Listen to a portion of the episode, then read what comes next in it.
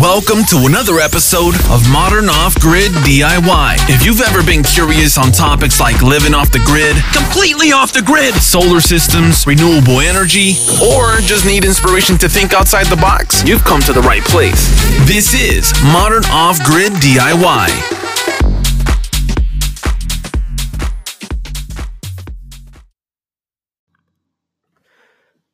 Hey everyone, uh, welcome back to another episode of Modern Off Grid DIY.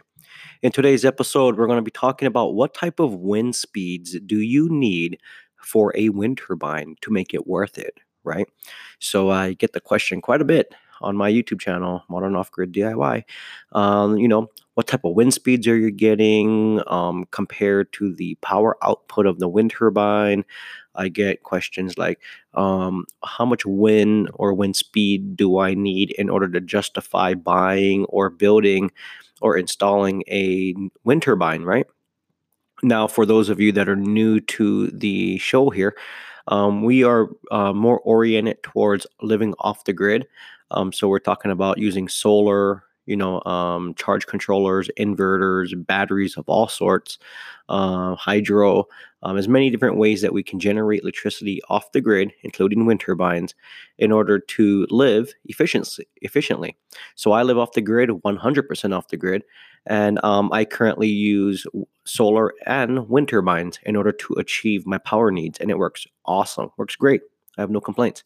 So let's go ahead and dive into the question here and see what we can do. So the question I get all the time, like I said, is what type of wind speeds do I need or do you need in order to justify purchasing a wind turbine? So this is a critical question. And if you're asking this question, you're on the right path. Okay. Because a lot of people will buy a wind turbine assuming that they have enough wind speed or average wind speeds in their area and it's far farther from the truth. So there's a lot of people that end up spending a lot of time and money on wind turbines that don't perform right and then they create that stigma out there that wind turbines don't work just like the other type of stigma is solar doesn't work right uh, i'd love to see some of these people to come visit my house but um so you know if you're asking the question you're on the right path because you need to understand you know, uh, how much wind you need. And that's exactly what you should be doing.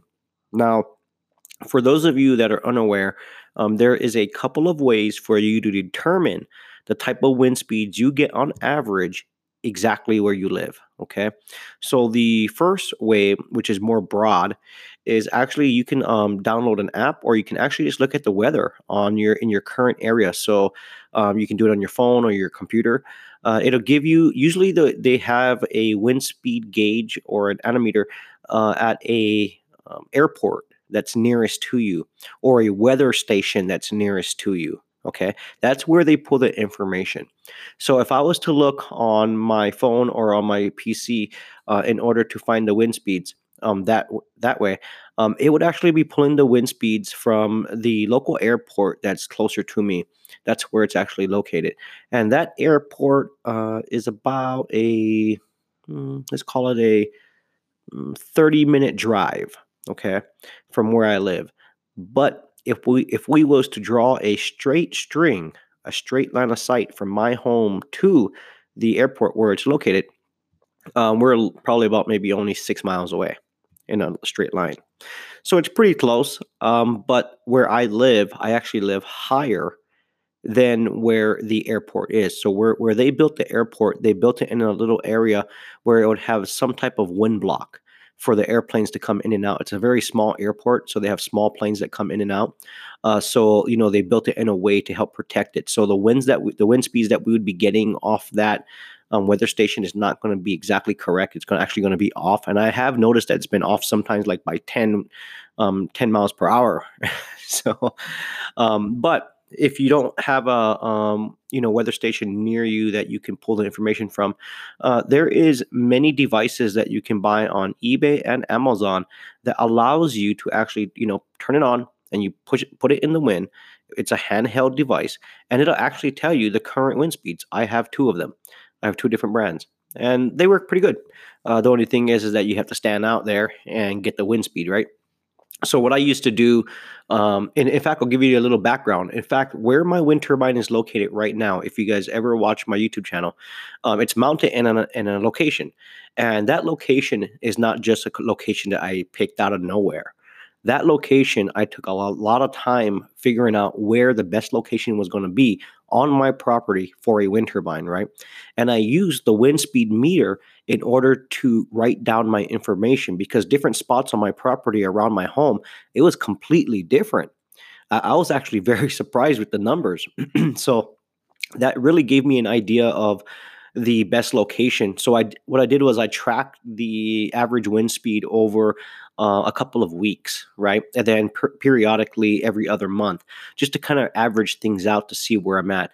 And I took different readings from different spots that I thought would be the most beneficial for my wind turbine location. And then that's where I came up with the location that was the one that gave me the best results, the highest um, wind speeds possible, and it worked great. And so that's where I ended up installing my wind turbine. That's exactly why it's there. It's no, it's not there just because I want it there. It's there because that's the best location for the winds.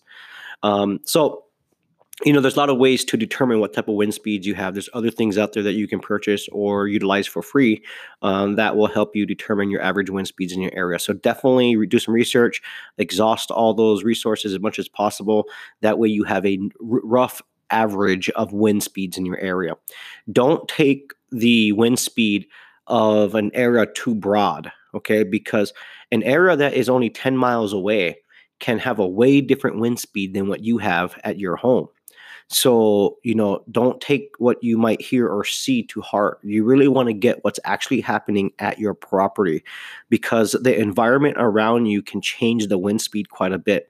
If you have um, anything blocking the wind, if you have trees, if you have brush, um, there's a lot of things that can actually slow down that wind, right? Uh, and if you don't have any obstructions, like I do, I don't really, I don't actually have any obstructions. Um, then it's pretty much just you know really decent high winds, and we get that pretty consistent where we're at. So we're pretty lucky as far as that's concerned. But um, take you know take that information to heart because it's not going to be the same. Like I'll give you an example. Um, I, I could go one mile down the road, okay, to a neighbor's house and check the wind speed, and it will be completely different than what I get at my home. Okay, so try to narrow down on what you're getting at your home. That way, you have a better idea if it's going to be worth it for you to purchase a wind turbine. Now, let's get into the actual um, wind speeds. Okay, um, I'm a firm believer that for a to make it make a wind turbine worth it for you, and to spend the money or build one and then construct one and then stand one up and hook it all up and go through that entire process um, you have to have at least, to me, to make it worth it for me, you would have to have at least 10 miles per 10 mile per hour winds or more on average to justify the cost and the time to put it all together and install it okay? Now the only exception to that would be is if you purchased a low speed wind turbine. So keep in mind there is different types of wind turbines and we'll be right back after this commercial break turbines, right? Some wind turbines are made for lower lower wind speeds and some wind turbines are made for higher wind speeds, right? So like for my area where I live, we get really high winds all the time, pretty consistently, which is nice. But I could, I could, it would not benefit me to actually go and buy a low wind speed wind turbine. Why? Because the wind speeds that I get would actually burn out that wind turbine because it's not made to handle the type of wind speeds we get where I'm at. Right. So I utilize higher speed or higher RPM wind turbines. That way, as fast as the, the as fast as the, the speed of the um, wind wants to go, um, it, it just starts to spool up and just starts to create a, a, crazy amount of energy and power that I can use, you know. So, um, yeah, um, you know, there is lower wind speed type of wind turbines. So be cautious of when you're actually purchasing or looking at wind turbines because there is a difference. Okay, some of these manufacturers manufacture their wind turbines only for lower winds. And if you live in an area that only has lower winds, then make sure you get a wind turbine that is made for lower winds. That way, you can actually get more production, more stable, and you're going to be a lot happier. Because if you get a wind turbine that's sized bigger or made for higher wind speeds, and you go to hook it up and you you see it spinning but not pu- putting out any power well that's for a reason. That, that you have set yourself up for disaster because you're thinking by putting a bigger wind turbine up you're going to get way more power. Well that doesn't work that way right? Because you're you don't have enough wind speed for the bigger wind turbine you know for the higher rpm wind turbines. So keep that in mind a lot of people are like oh i want to buy a big wind turbine well no you need to think about that for a second right because the higher RPM wind turbines have to spin a lot faster in order to start generating power. When if you was to purchase a lower wind speed wind turbine, it'll start producing power at a lower RPM, right? And then it'll max out, and then that's it, right? It's only made to go to a certain range of wind, not the higher end. It's more for the lower end.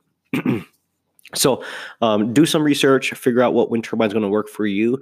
Um, but at the end of the day, for me in my area, um, I would have to have at least, I mean, seriously, that's the bottom end.